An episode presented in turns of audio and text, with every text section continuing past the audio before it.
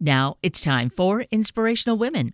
And my guest, Mary Kay Carson, an inspired and inspiring author who has over 50 books to her credit, books where she aims to connect kids, youth, and big kids with nature and with history by making it relevant, really a part of them. Mary Kay's latest series of books just out is called Outdoor School. It's an interactive way of inspiring kids to be outdoors and finding their connection to all of nature. And it just might be the thing to wrap up the summer of vacation time and get ready to see the seasons change in the way all nature plays in harmony. Good morning, Mary Kay. How wonderful to speak with you this morning. Good to speak with you too you are on a very busy trek this morning with uh, all the conversations about the this wonderful series outdoor school. I am. I am but i'm excited to talk to someone in seattle. I was actually born in marysville many years ago. Oh my goodness. Well you are a washingtonian then for sure. Well you know, where you live now in Ohio, it sounds like a, a, beautiful area because even though it sounds like you're in the city, but you you're on kind of an expansive property. Yes, you know, Cincinnati is an interesting place because it is very, very hilly because it's on the in the Ohio River Valley. And so Cincinnati is a very old city, and so there's a lot of unbuildable hillsides and so those have all become green space over the years, and now most of them are protected green space. So it's, you know, for, for a city, there's actually a lot of green space. Well, you are fortunate going back then to your roots and uh, being born in Marysville. You might not recognize it these days because I think I dare say that Seattle to Marysville is almost continuous, building homes, all sorts of things. Uh, you're kind of hard pressed to find green space. Yeah, I, I yeah I haven't been back to I've been back to Seattle and I have friends um, you know on the peninsula that I visit, but I haven't actually. We left when I was a, a tiny baby, so I it's not like I have a lot of memories from Marysville. But that's kind of the way the world, isn't it? All these little towns are just sort of now becoming suburbs of the big cities. But that's where you come in with all your wonderful writing and your passion for education and for science in being able to help kids and, and even us big kids navigate the world so that we can really find all all the beauty and the nature that is around us. Yeah, it is. You know, you could put a kid outside and you know they can say, "Oh, there's nothing to do out here," but there's lots to do out there. And once and once they sort of find out what there is to do, I feel like once they get started, it's it's a lifetime of endless fascination, right? Nature for me has been a, a lifetime of endless fascination, and you know that's what I hope kids get a sense of is that there's just so much there to enjoy for their whole life. They'll never get bored. Absolutely, and to that end, you have over 50 books now that you have written for for youth really around well there's there's a lot of history as well as the world of science and nature. Uh, although this morning we want to focus more specifically on outdoor school and the, and then more specifically on one of the books, which is animal watching. So you are are certainly, I think, infusing the this opportunity for for kids to really make this a part of life that it's not just some lesson they learn in school that they need to embrace it and they can embrace it. Yes and uh, you know you can I, I see some of my best i see some of the best hawks driving on the highway. You know you see them in the sky and you know you can watch birds and and and look for animal tracks walking to the school bus. You know, it just becomes part of your everyday life that you know what's going on around you. There's like this whole world that's going on around you all the time that most people are just completely, you know, unaware of. And, you know, once you know about it, you just can't stop noticing, you know, oh, these prints were here yesterday, but today these raccoon prints seem to be over on the other side of the street to me, it's like I said, it's just endless fascination and builds an appreciation of nature and our place in it and all that it does for us. Absolutely. And nature is of course, as you say, it, it's all around us, and to be able to find it in in our urban areas that we don't have to travel great distances is is important because you know, as we were saying just a, a little earlier, that we um, you know our cities are just expanding, and it's a lot of suburbs, so it may be hard to get out into nature. So to find what exists there, and as you said, I, I, I could relate to driving down the highway and seeing the hawks flying because they are there. They're they're scouting around for their next meal, right? Mhm. Mhm. Absolutely. And and our you know suburbs and cities are actually greener today than they were you know 50 years ago. And there's lots of wildlife that lives in cities now, right? We have there's I have coyotes that come through our yard, and you know I live in the city city, and uh, you know we have lots of birds, and sometimes it's actually easier to see animals in a place where they are used to people than you know out in the middle of the wilderness. but absolutely, you don't have to go to Yellowstone National Park to look for animals. Um, you know they're all around us. Well, and in one way, that's because we've really encroached on their habitat, isn't it? Absolutely. And um, lots of people bring food with them. And, you know, where people live, they plant trees and bushes that provide food for a lot of animals. And um, so sometimes suburban areas are is better habitat than the farm field that was there before. right. I can attest to that. All the plants and shrubs that I have bought that uh, the deer and the elk have really enjoyed yes. for appetizers. I'm sure they said thank you. thank you. I don't know if they said thank you. Oh, let's imagine they did, right? so I found it interesting, Mary Kay, that it, uh, you know some of the the uh, areas or the chapters, the segments in in the book um, outdoor school animal watching, it mentions essential animal watching gear. So, is there something in particular we need to be sure we have? You know, you're really going to have to have a pair of binoculars if you really want to get a good view of things.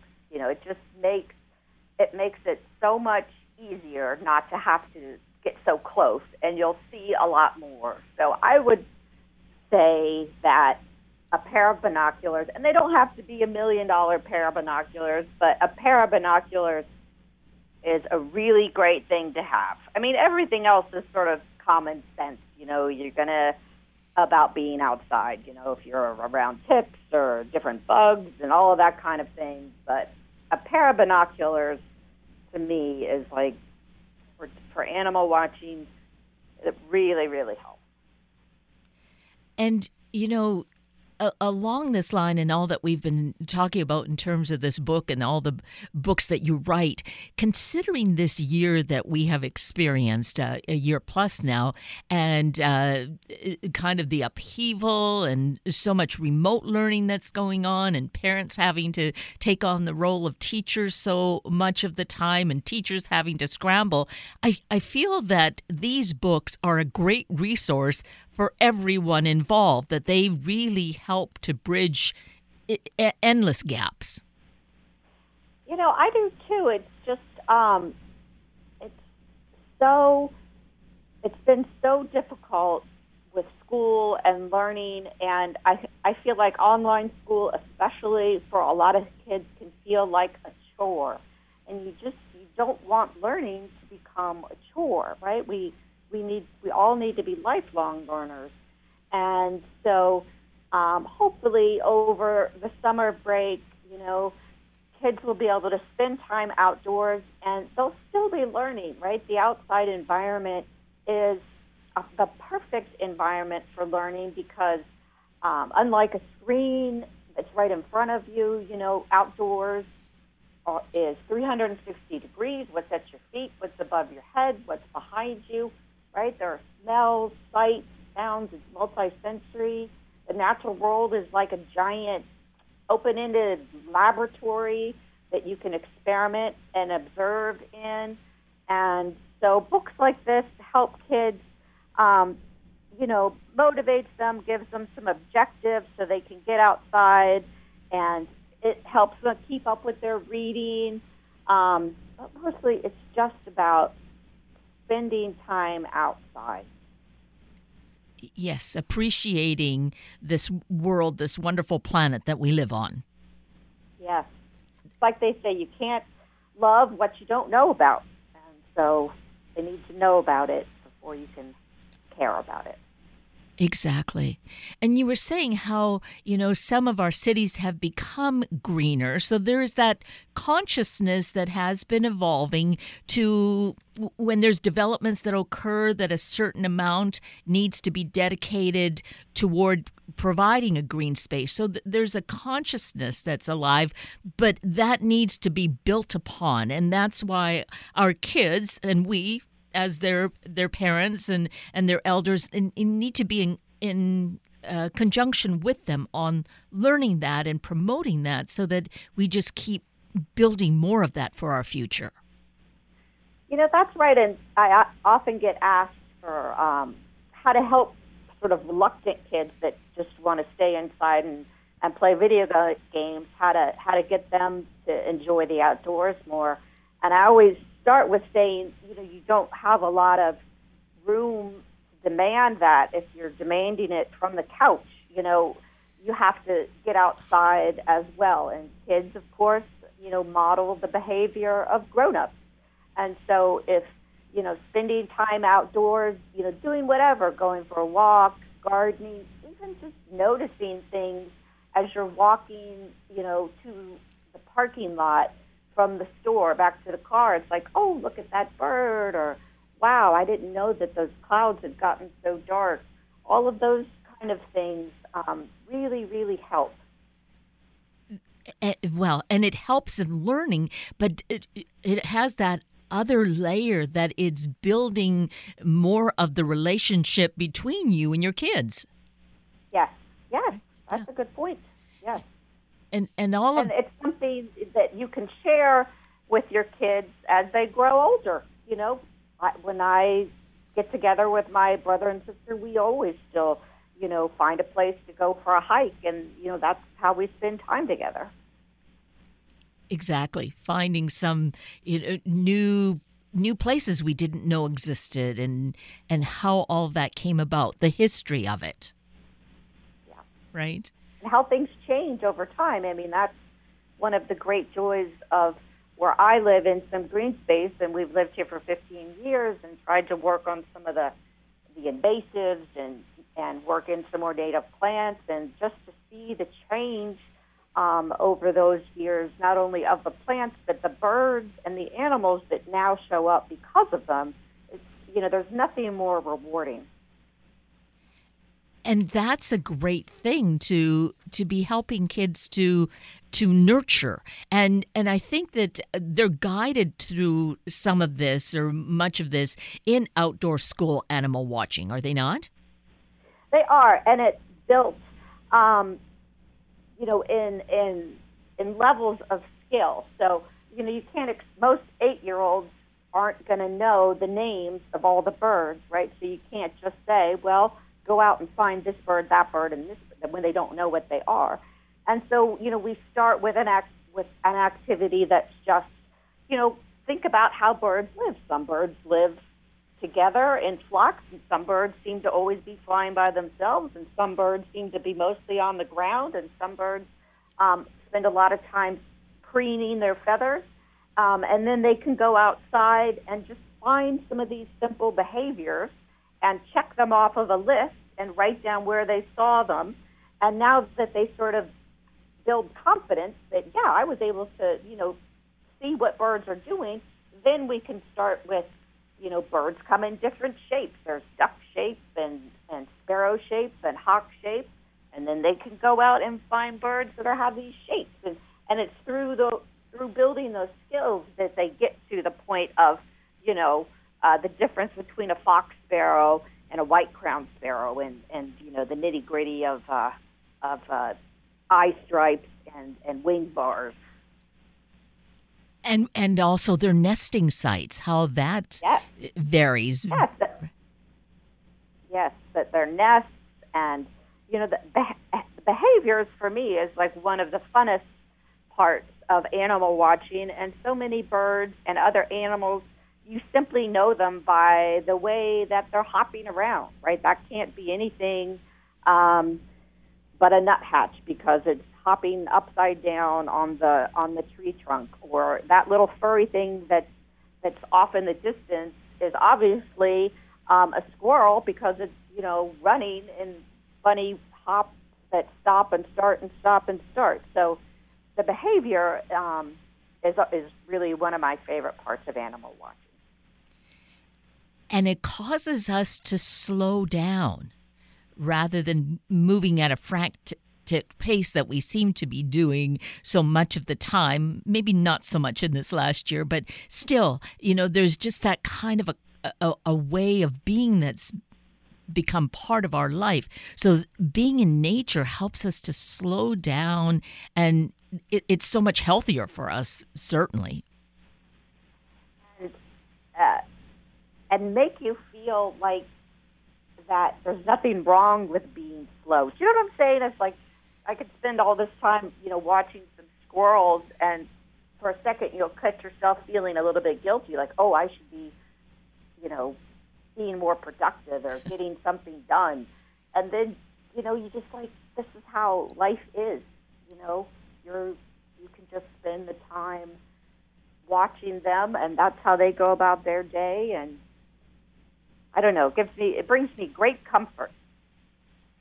Well, there's there is comfort in that. There's so much uh, that we can learn from that behavior as to how the animals do live their life and and setting their priorities and, and the way that they have their cohesive little family units. Yeah.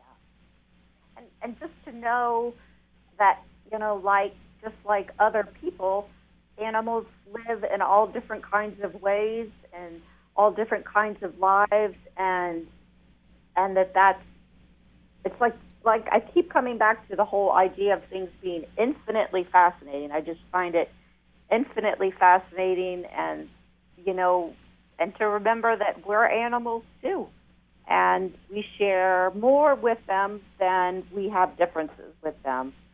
So I think it's and that's something that kids know, right? I mean, all all little kids love animals, and it you know, and I, they just get busy with school and whatever else they're doing. But I feel like that germ is still there inside them. Exactly, and I by being able to nurture that brings learning and, and education to a, a whole new and exciting level. It's just what you say about it then being infinitely fascinating instead of feeling like, oh, this is such a chore. Being so right. much more involved. Yes, yes, yes. I mean, I'm shocked, you know, when I meet grown ups who have lived in a place their whole lives and you know, they have no idea like what that tree is in their front yard that they've been looking at for 20 years, or you know, don't know what a cardinal is, and and and it's not just about not knowing. To me, it's about if you don't know those things, then you're not even noticing what's going around you, you know, and so that's what it is to me is just to get kids to notice the natural world that's going around them all of the time and um, and all that it's doing for us and its own value in itself you know? It's it's uh, especially you know during this pandemic year you know you know the natural world has has has gone on very well thank you.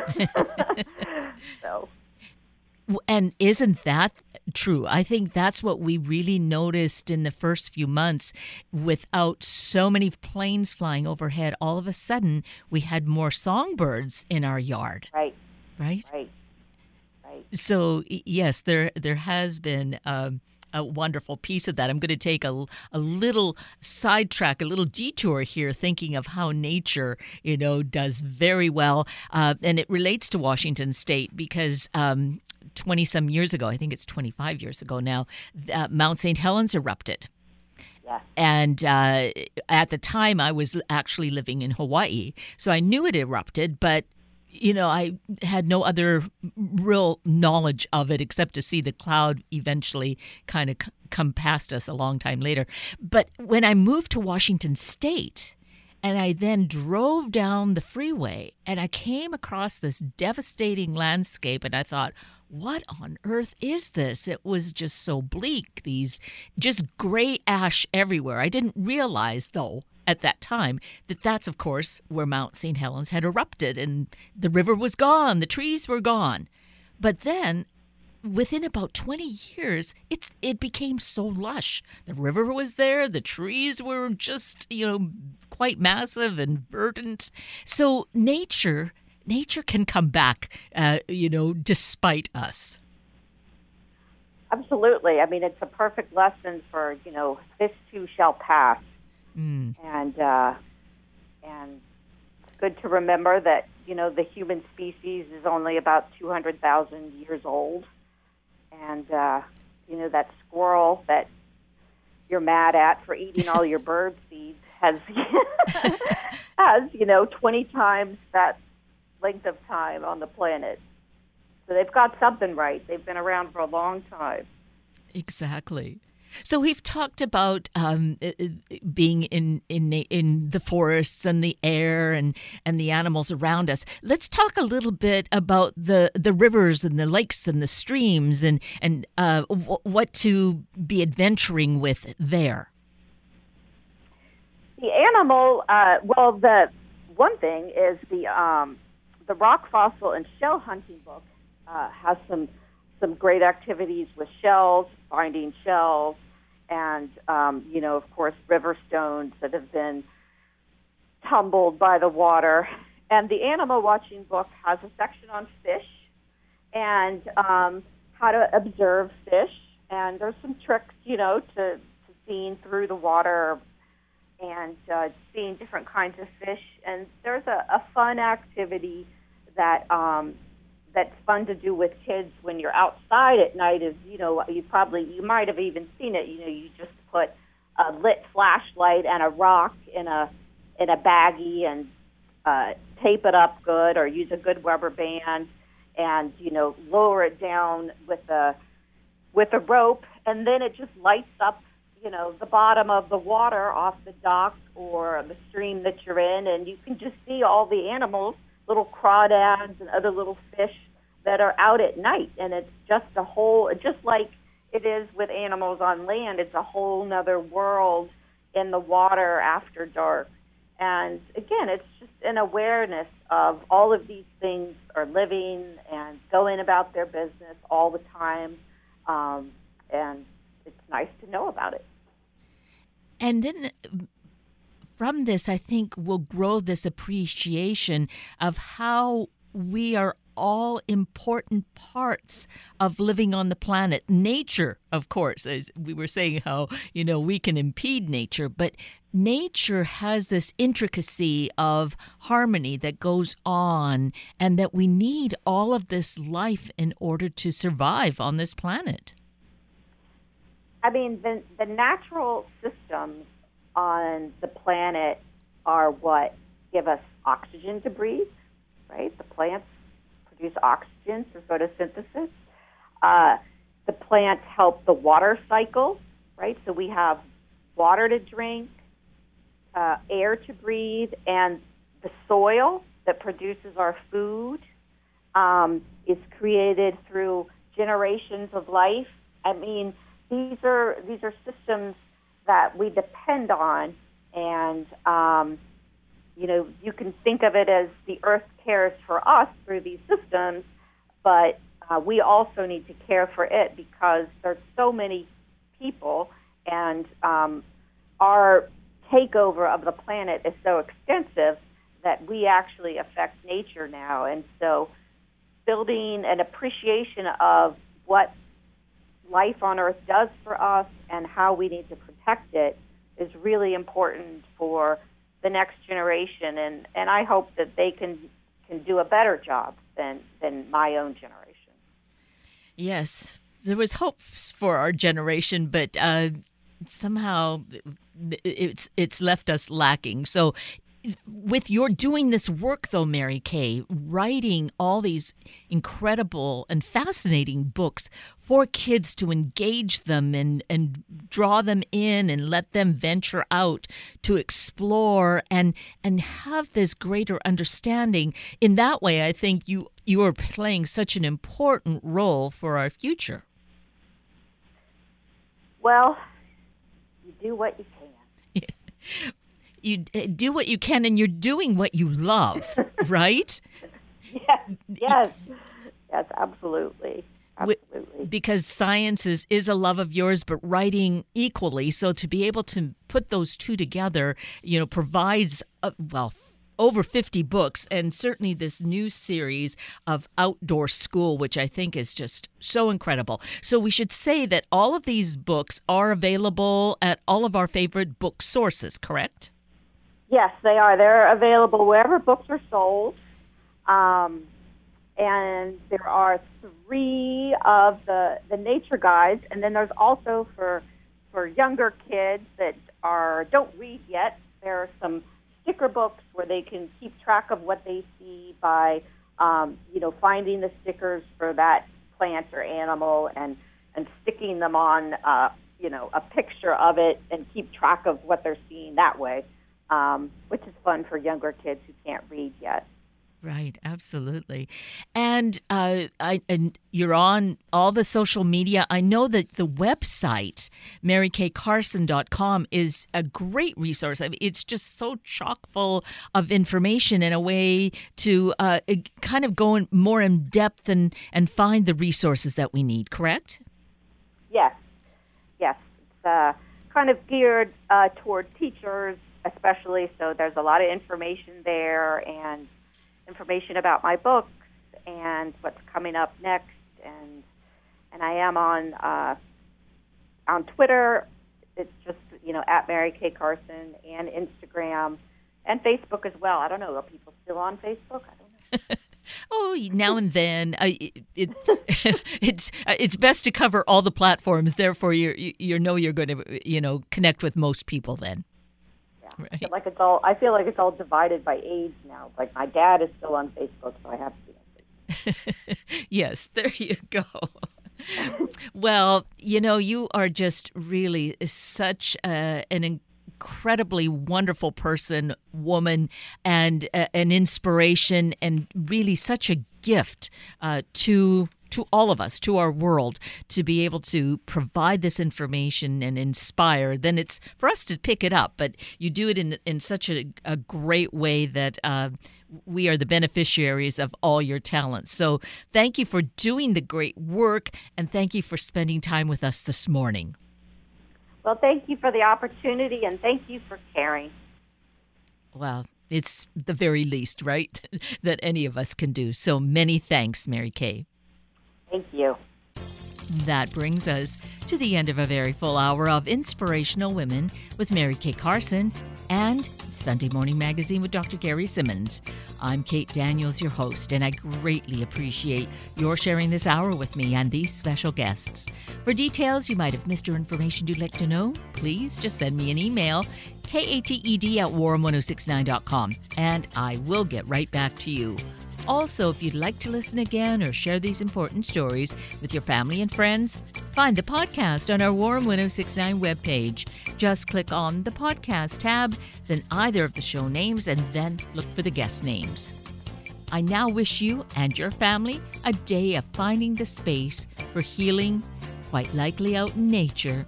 Have a week of the same, and then please plan to join me again next weekend for another hour of Sunday Morning Magazine and Inspirational Women on Warm 1069. Good morning.